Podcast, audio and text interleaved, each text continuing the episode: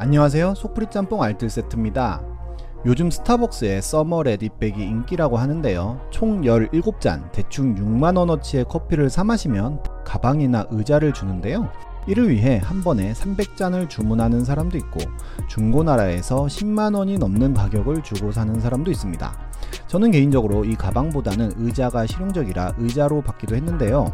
몇 년 후에 지금을 돌아보면 왜 그때 그것 때문에 이 난리를 쳤지 싶을 것 같습니다. 그런 제품들은 이전에도 있었는데요. 지금 생각해보면 진짜 쓸데 없었는데 엄청나게 인기 있던 제품들을 모아봤습니다.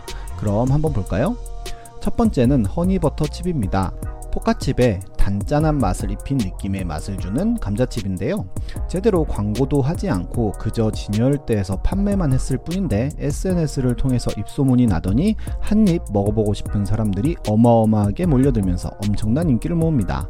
마트든 편의점이든 허니버터칩이 보이기만 하면 그냥 쏜살같이 달려가 가져가기 일쑤였으며 온라인은 사람들이 박스 단위로 사가자 수요를 못 따라가서 한 달 가까이 되어서야 제품을 받을 정도였으며 그마저 도 한 달 후쯤에는 아예 품절이라 주문조차 하지 못하는 경우도 생겼습니다.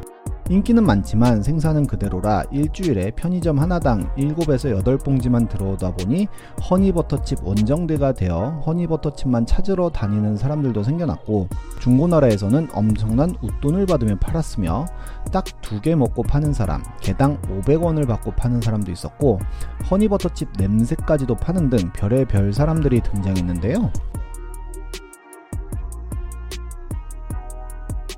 허니통통, 허니 머스타드 수미칩, 꿀감자, 허니 더블칩, 벌집 와플, 오감자 허니밀크, 허니버터 아몬드 등 미투 제품들도 쏟아집니다.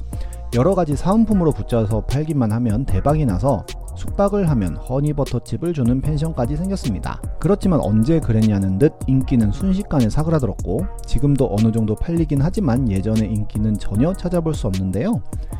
예전의 영광을 되살리고자 해태에서는 메이플 시럽 맛, cherry blossom 맛, 아몬드 카라멜 맛, 라벤더 and 블루베리 맛, 슈크림 메이플 맛, fromage blanc 맛, 웨딩 케이크 맛 등 엄청난 시도들을 하지만 나온지 모르는 사람들이 더 많습니다.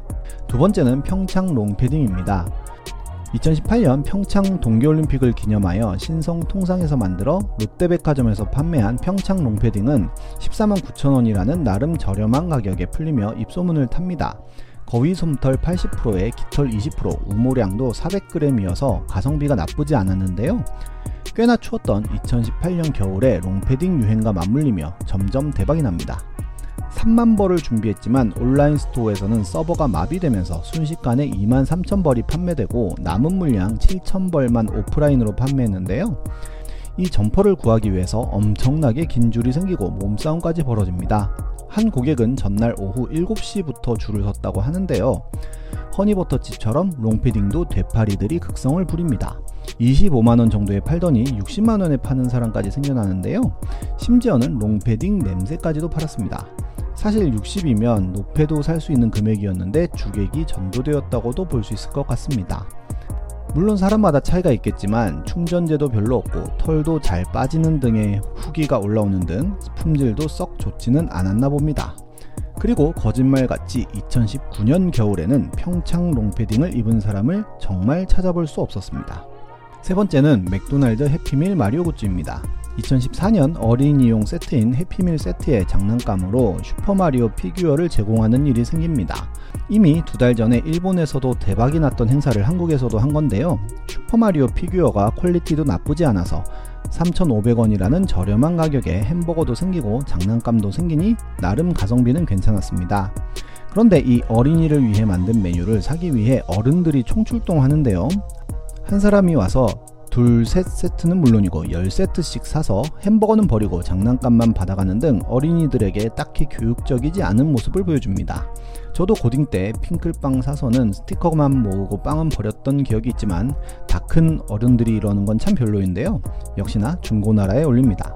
3,500원짜리 햄버거 사고 받은 장난감을 개당 만원을 넘게 받고 파는 등 어떻게 보면 참 찌질한 장사를 하는데요. 그러자 중고나라에서는 아예 해피밀 마리오 거래는 금지시키기도 합니다. 이러한 대팔렘들을 보면 요즘 참 먹고 살기 힘들구나 싶은 생각이 들기도 하고 요즘엔 리셀러라는 그럴듯한 이름으로 대팔렘도 어느 정도 산업으로 인정받고 있는데요. 이 모든 대란들이 어떻게 보면 SNS에 자랑하기 위해서가 아닌가 싶은 생각이 듭니다. 이때 웃돈 주고 샀던 사람들은 지금 어떻게 잘 쓰고 있는지 모르겠네요. 지금까지 속풀이 짬뽕 알뜰 세트였습니다.